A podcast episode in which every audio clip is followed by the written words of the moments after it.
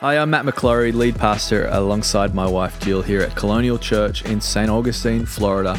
Wanted to welcome you to Colonial Church's podcast. We are a church that believes in Jesus and people, which means we believe in you. So why not today subscribe to this podcast and choose to grow your life spiritually and in all the other ways as well into everything that God has got for you. God bless you, and I hope you enjoy this episode. That's awesome. Well, hey, if you've got your Bibles, why don't you open with me to Matthew the Gospel of Matthew chapter five. We're going to continue a little bit of a surf camp summer theme right now for the message. But in Matthew chapter five, we also see in Mark chapter nine and also Luke fourteen, Jesus says something pretty amazing, something you've seen, something that I've read before. But he says something that is quite incredible. He says this in verse thirteen. I'm reading from the New Living Translation. He says, he says, "You are the salt of the earth. But what good is salt if it's lost its flavor? Can you make it salty again? It will be thrown out and trampled underfoot as worthless." He says, "You are salt." I want to preach a message this morning. If you're taking notes, you can write the title down. If you're not taking notes, you can write the title down. This is the title of the message: Summer Salt. Summer Salt. Let's pray. Lord, we thank you for your word today. Father, we believe that it's going to speak life to us, that's going to help us, that's going to shape us and mold us into who we're called to be. God, we thank you that in the pages of our Bibles, we find absolute truth. We find your goodness, we find your grace, we find your mercy. Father, we find healing when we read your words. Father, we thank you that as we come before you today, we submit to the authority of your word, and we believe for great things, Lord, today in your house. And Father, we thank you for Colonial kids as well. We pray you bless them as well as they're in church with us, and a faith-filled church said together, amen. Jesus tells the hearers right here in this passage, Sermon on the Mount, teaching people about the kingdom of earth, uh, sorry, the kingdom of heaven here on earth. He says, he says, "You are the salt of the earth." I think I've been addicted to salt water my whole life. I grew up in Australia, and pretty much if you if you're in Australia, if you exist in Australia, you pretty much live on the coast, because anywhere inland is almost uninhabitable. You can't live there. Um, so everyone sort of just you just grow up at the beach. You grow up. I can't remember a season of my life growing up where I wasn't running in and out of the surf, running in and out of the water. And I love that that, that theme is continued. Um, now that Jill and I are married, have kids, like we are just constantly in the water. I love the beach. Anyone else here love the beach? I think if you live in Saint Augustine and you don't like the beach, you got mad problems and you need to do something about it, because it is all about the beach, and summer here. And I love the salt water. I love getting out of the truck and unloading after we've been at the beach and just feeling like cakes of salt just on my arms and my shoulders. And you know what I'm talking about? It's just a good feeling. It's almost like every time we go to the beach or we're in the intercoastal, it's like we're getting a salt spa.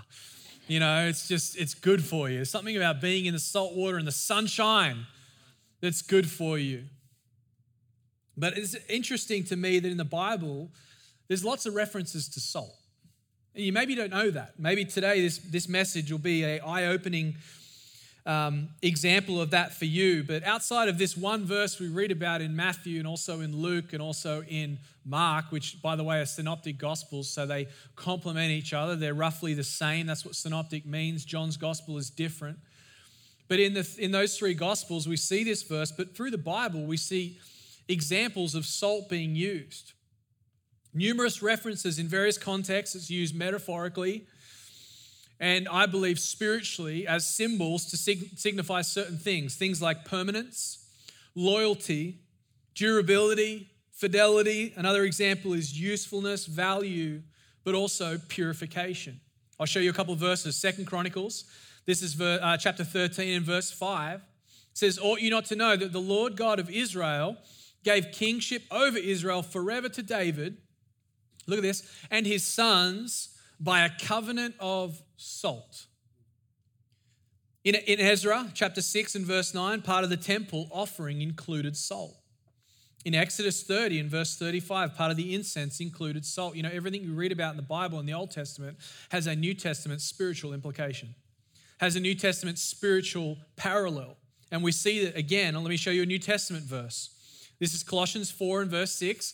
This is the Apostle Paul speaking to the church. He says, "Let your speech always be gracious, seasoned with salt, so that you may know how you ought to treat each other." Oh, sorry, to answer each person. And when you gave sacrifices in the Old Testament, I'm not sure if you knew this or not, but it was actually procedure that you had to season all offerings with salt. All offerings had to be, had to have salt in them. It's Leviticus two, verse thirteen. "You shall season all your grain offerings with salt." When the Bible in the Old Testament says you shall, or God says you shall, it's not like a, hey, would it be nice, it'd be really nice if you did this. It says, if, if it says you shall, it's like, do it, otherwise you're gonna die. Basically. God's saying, no, I'm serious about this. You shall season all your grain offerings with salt. See, God knows what he's doing. He knows beginning to end. There's a reason that he did that in the Old Testament. It's for us now today even. It says you should, with salt, you shall not let the salt of the covenant with your God be missing from your grain offering. With all your offerings, you shall offer salt. Salt, naturally speaking, is vitally important. It's vitally important. I went into this deep hole of salt history this week as I was preparing the message. I had to quickly pull myself out and say, this is only a message for one week. I need to get out of here quickly. I need to get out what I need and leave. But salt is vitally important just in life. I like this description I found. Salt is a symbol of lasting concord because it protects food from putrefaction and preserves it. Listen to it. It preserves it unchanged.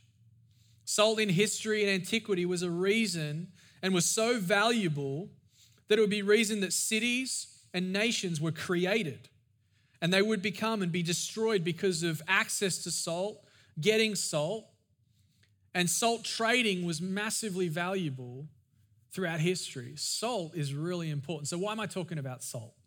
Why is salt important for us? Why does Jesus here in Matthew five say to those people that were there, the hearers at the time, why does he say you are the salt of the earth? What's the point? What's the implication? Why is it important for us? Okay, number one, here we go. Salt preserves. Okay, salt preserves, or in other words, salt keeps things going. Salt keeps things going. I said, I said I'd read from Mark nine. Here it is in verse forty-nine. In the Passion Translation, Jesus here is talking about eternity, that all of us will pass through to eternity one day. And he mentions salt. Look at what it says. Everyone will pass through the fire. Look at this. And every sacrifice will be seasoned with salt. Salt is excellent for seasoning. But if salt becomes tasteless, how can its flavor ever be restored? Your lives, like salt, are to, are to season and to preserve. There it is, preserve. So you don't lose your, fla- your flavor and preserve the peace in your union with one another. Salt is a preserver. What does that mean for you and for me today? Listen to me, friend. Your life in Christ, your new life in Christ is meant to preserve the world around you. It's meant to be a preserver, to keep it going. Your life in the world around you, salt keeps things from decaying. Salt extends life. And so what happens if salt is removed? It decays quickly. That's why our society, that's why our schools, our healthcare, our government, our corporate world needs salt. That's why different parts of our society, if you take the salt out, what happens? It decays quickly. We're seeing this happen in real time. If you take Christianity out of a society, if you take the salt of the earth out of society, out of the corporate world, out of the school system, out of the education system, out of the government, what happens? It decays quickly. Salt is a preserver. Salt preserves, extends. So let me make it personal for you. That's why it's vital that you're here today. That's why it's vital that you come to church. That's why it's vital that you're in the Word of God. That's why it's vital that you go to the Lord in prayer. But then you go off and you live in the world that God has called you to live in. Why? Because your life preserves the world you're in. It extends life to it. It helps it stay. It helps it keep. It helps it stay where it's meant to be. I feel like this is good preaching this morning. Come with me. The purpose of your life is to be a life preserver. You know the easiest thing to sell on a sinking ship? A life preserver. Put any amount on that you want and you'll get it. Ship's going down. You've got the life preserver. You know, that's exactly the way our lives are and the world around us. There is a ship that is going down. And the salt that exists in you and me, it preserves the life around us. You have salt in your life. And it's vital that you live in the world around you. Why? So you can preserve it. So you can keep it. I think about it this way. Sometimes I just need to be in my in my world to preserve it a little bit longer, to give a little bit more time for grace, for the Holy Spirit to come in, for there just be potential for a miracle to see someone saved in Jesus' name. Salt preserves. And this world definitely needs salt. See, if the world would listen, they'd understand that we have the answer. Jesus. But Jesus says, you are the salt of the earth because we preserve. And can I just encourage you, if you're in here today and you run a business, you should have, you should have prayer meetings every morning. If you're in here today and you run a team of any kind, you should have prayer meetings. You should bring the word of God in, because what are you doing? You're bringing salt in. You're bringing salt that comes in and preserves. You're bringing life that comes in, so it means it doesn't decay. We should be people of salt. So number one, salt preserves. Number two, you ready? Salt purifies. Salt also has purifying power.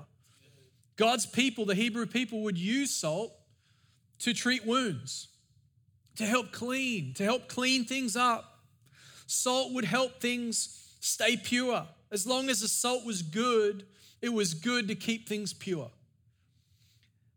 And I love that in the natural, you know, there's basically two, two types of salt. Remember I told you I went on a salt study this week. Salt professional here now. If you need any advice about salt, come see me. Don't, please don't. I... There's two kinds of salt. Basically, there's rock salt and there's sea salt.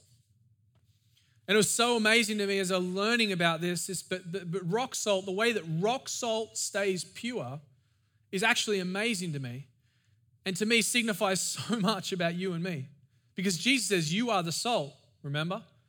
But the way that salt stays pure is it's always lined up and pushed up against a rock.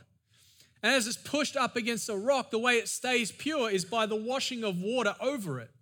And the washing of water over it, as it's pushed up against the rock, makes it pure. Now think about your life.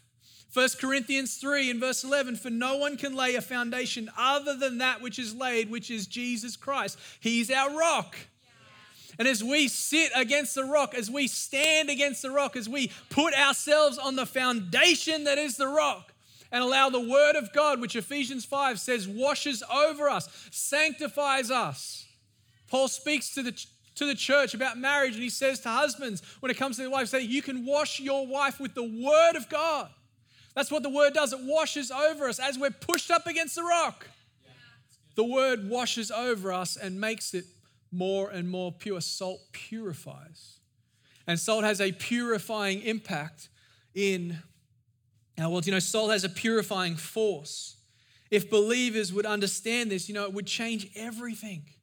It would change everything about our world. Why? Because there might be a reason that you're in that messed up culture at work. Why? Because you are salt. And it's because of your salt. There might be a reason you're part of that family that desperately needs Jesus. Why? Because you're salt.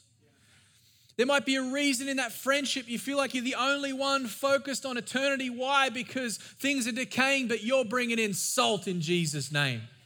Salt is a purifying force in the world today. Have you ever noticed when a believing Christian goes into a group of unbelievers, situation, a setting, social setting, maybe the, have you ever noticed the unbelievers all of a sudden will maybe think twice about cussing, think twice about behavior, think twice about what they're doing, because they're in the presence of a believer, they're in the presence of salt. Amen. And the salt's having a purifying impact.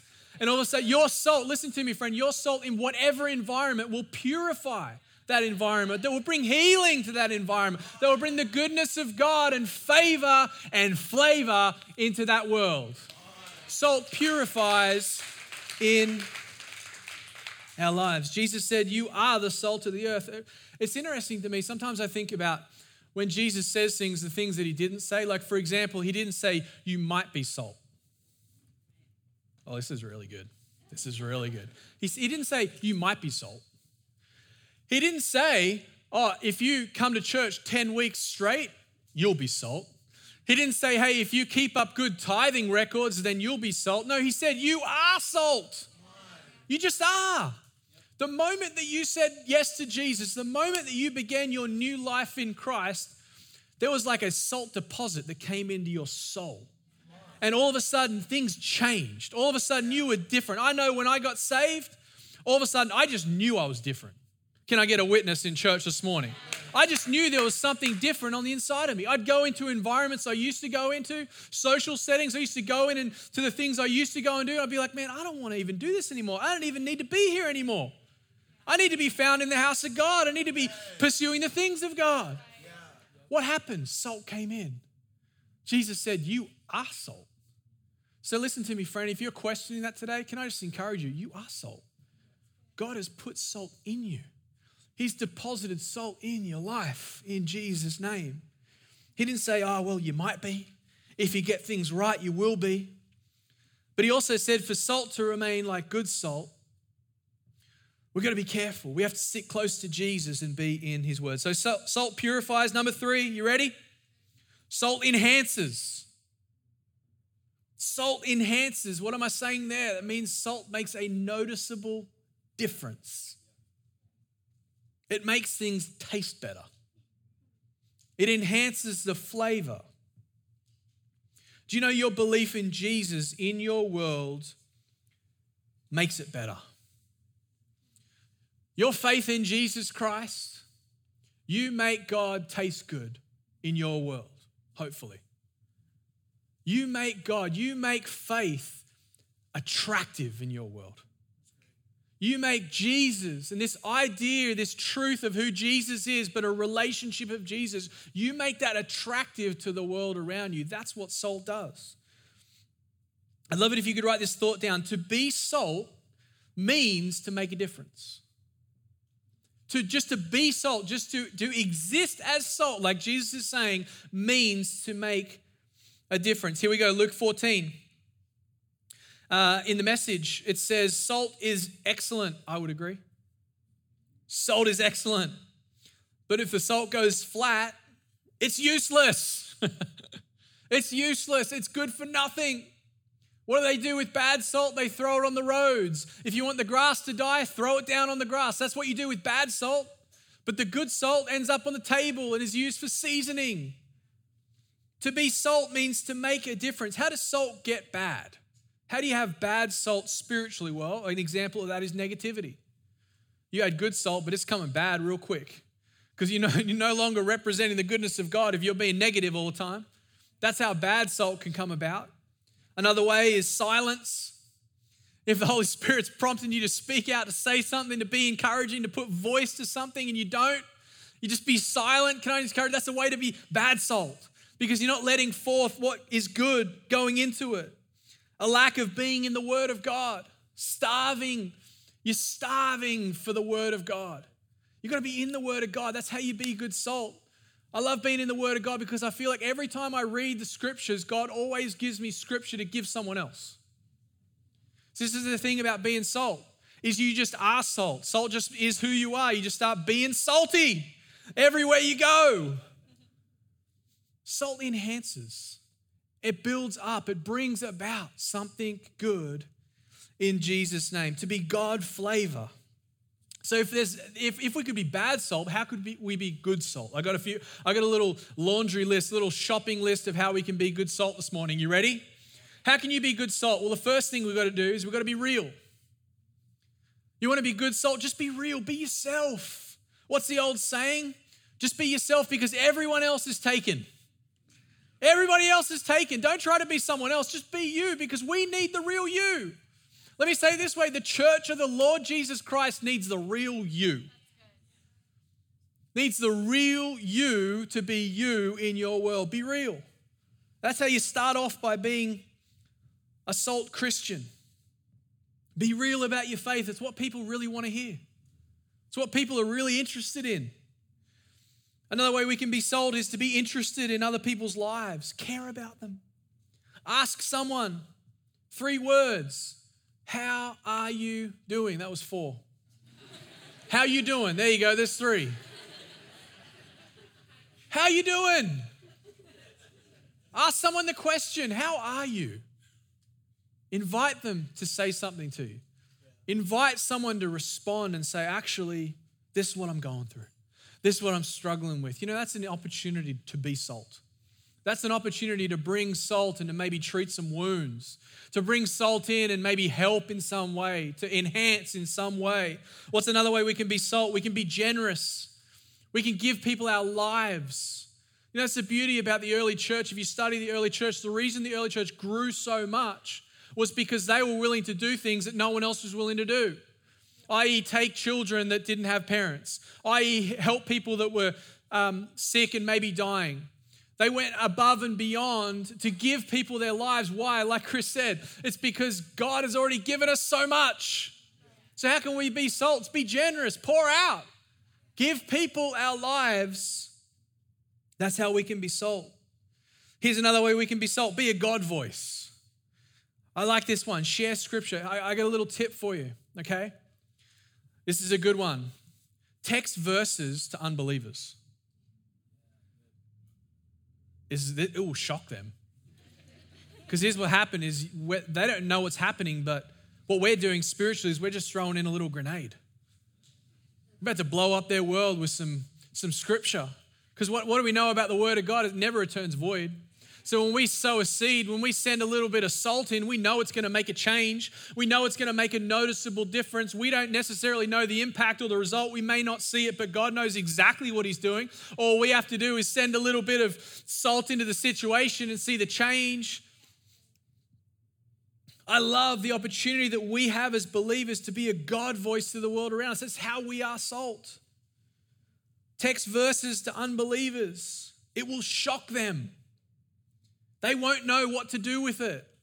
But that's the point. God knows what to do with it. So be a God voice. The next one, be looking to be salt. Be on the lookout. Colossians four and verse five in the Message, Paul said it this way. He says, use your heads as you live and work among outsiders. I want to stop there. You, you don't actually know you're supposed to exist with non-Christians. I want to just like bust up a myth here. You're supposed to live, like it says right here, among outsiders. What does that mean? Non-believers, people who don't believe yet. It's your job and my job to, to be with non-Christians. I have to sometimes, even as the lead pastor of our church, I need to stop sometimes and take inventory and ask myself the question, do I know people who don't believe? Because I need to know people who don't believe, because then I can affect change in their lives. I can help them pass from death to life. We've got to understand that God wants us to go into people's world, be looking for conversation. So he goes on, he says, don't miss a trick.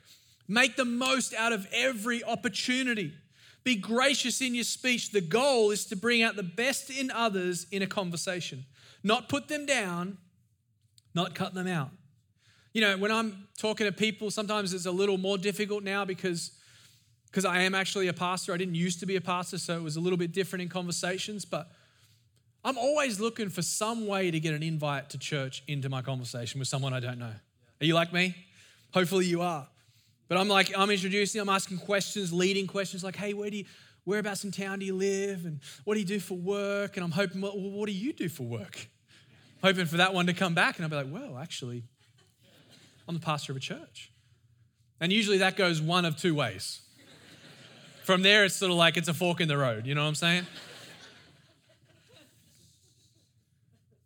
But I pray we'd always be on the lookout, on the lookout to have that God conversation, to be salt in a conversation, not shy away from the fact that we're salt. You know, if you feel a noticeable difference when you're in relationship with someone who's an unbeliever, can I just encourage you, that's the way it's meant to be. You're meant to be in that situation. Maybe you're in here today, you're a young person, you're surrounded by friends that don't go to church, don't believe, don't care about the things of God, and it feels a little bit like it ruffles you up a little bit. Can I just encourage you? You are salt. You're meant to be there. You're meant to be in the middle of that environment. You're meant to be the one bringing the answer. God has placed you right there to be salt. That's how you can be salt. What are some other ways? Here's a good one. Be encouraging. It sounds so simple, but be encouraging. You know, people flock towards people who are positive. Positivity, encouragement is a magnetic force, and pretty quickly they're going to work out why. I, I just, I said this in the nine o'clock, I just feel like I need to say it right now, but you have no right to be miserable. Most of the time we should be happy as Christians. I get it, sometimes there's struggles. I've been through struggles myself. I've walked through the fire myself, but because I have Jesus, I can make it through. But because I have Jesus, I have joy. Let's be people that understand, man, it's so good to be happy. People will come to me because I'm just a happy person. I don't text, when I'm feeling down, I don't text someone who's miserable. I don't reach out to someone who's always negative when I'm feeling a little bit down. I'm reaching out to the guy who's always positive. I'm texting the guy who's always going to, um, you know, put a bit of wind in my sails. I'm always going to gravitate towards that person. What am I gravitating towards? It's salt in Jesus' name. Be encouraging. That's how you be salt. Another way we can be salt, be forgiving and gracious. Forgiveness and grace, have a gracious tone. It's a thread of the New Testament to be gracious in our words and always accommodating with our words and always positive with our words and helping people along the way. Sometimes people just need one, one line. That's what I've noticed. Sometimes in church life, I feel like some of the young people that come into our church, sometimes all they need is just one word.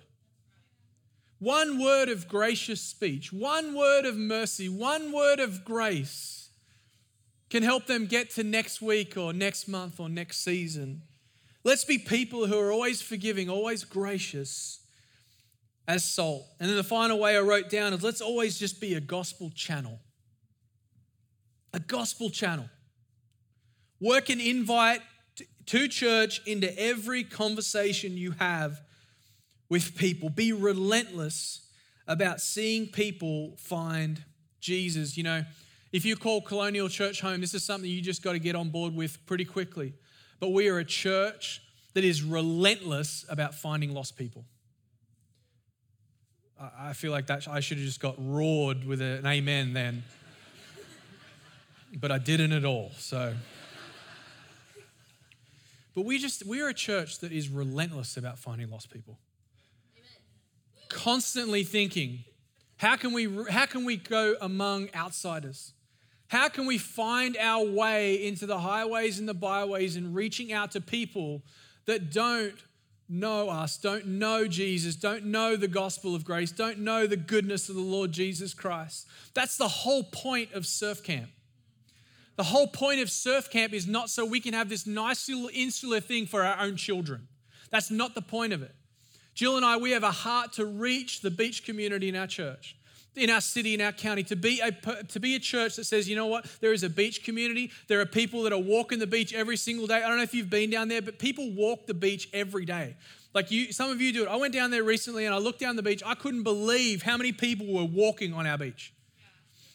And I remember talking to some, some guy this week who, um, you know, just had heard about our church and heard about Surf Camp, and he said this to me, he's just like, I walked past your Surf Camp and I was blown away by what I saw. I was blown away by the joy. I was blown away by how much the kids were being celebrated. I was blown away by the fact there was a church doing a surf camp.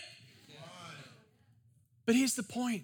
We'll do anything and everything we can to be a gospel channel, to be a conduit of the gospel of grace, to help people find their way in, to understand that God loves them. It's being salt. It's being people that understand, man, I am salt. I don't just wake up one day, I'm salt today, I'm not tomorrow. We are salt. And that's how we can be salt in Jesus' name. So salt preserves, salt purifies, salt enhances. And number four, as the team comes, salt is eternal. Salt is a symbol of eternity. That's why it's called a covenant of salt. That's why salt is so important in the Old Testament rituals, because it had sim, it was a symbol of what God was doing amongst his people forever. You know, I just want to say this, but the salt in your life might be the difference for someone else's life. The salt in your life might just be what God uses to be the difference for eternity for somebody else. Just think about that for a moment. That the very salt that you have, the salt that God has put in you, might be the thing that changes the game for eternity for another person. Let me show you the last scripture today. It's in Numbers eighteen. And when I read this scripture, I was just, it just got me. It's in Numbers eighteen and verse nineteen. It says, all the holy contributions that the people of Israel present to the Lord, I give to you and to your sons and daughters with you. Look at this, as a perpetual due. It is a covenant of salt forever before the Lord and for your offspring with you. Listen to those words. It is a covenant of salt forever, eternity. And I just, I, I can't finish this message without saying this. But when you said yes to Jesus, Jesus took your life, took your soul, and in a sense, sprinkled eternity on it. So forever your soul is preserved for God, the Father, for eternity. And there is nothing that can happen. There is nothing that the enemy can do. There is nothing that a family member can do. There is nothing that devastation can do in your life that can separate or take you away from the sprinkling of salt on your soul, which represents eternity. You are God's possession forever. Salt is eternal. This is a game changer for you and me. This changed everything for me. And the salt that now exists in my life could just be the difference for someone else's eternity. In Jesus' name. Would you stand with me? God, we just thank you right now for salt. Summer salt, Lord. Father, we just thank you that this summer doesn't have to be just like any other summer, but Father, I pray that you would season our summer with salt, that you would season every part of our lives, God, with salt, with eternal salt. Father, I pray that you would give us a revelation of just how much this matters, just how much your, your covenant, your symbol of eternity matters to us through Jesus. Father, I pray that we would be salt in our worlds. Father, I pray that we would be gracious at times when people need grace. Father, I just pray that you would use the salt that you've given us. Help us to be salt in our worlds as we help to invite people into the family of God. In Jesus' name. Come on, let's worship together. Let's sing. Come on. Thanks for listening to that podcast. We pray it blessed you and empowered you in all that God's got for you. Why don't you share that with a friend, someone who maybe needs to hear it? We'd love for you to also to visit us um, either online at colonial church dot life or here at church at five fifty State Road two oh seven here in Saint Augustine, Florida. Be blessed.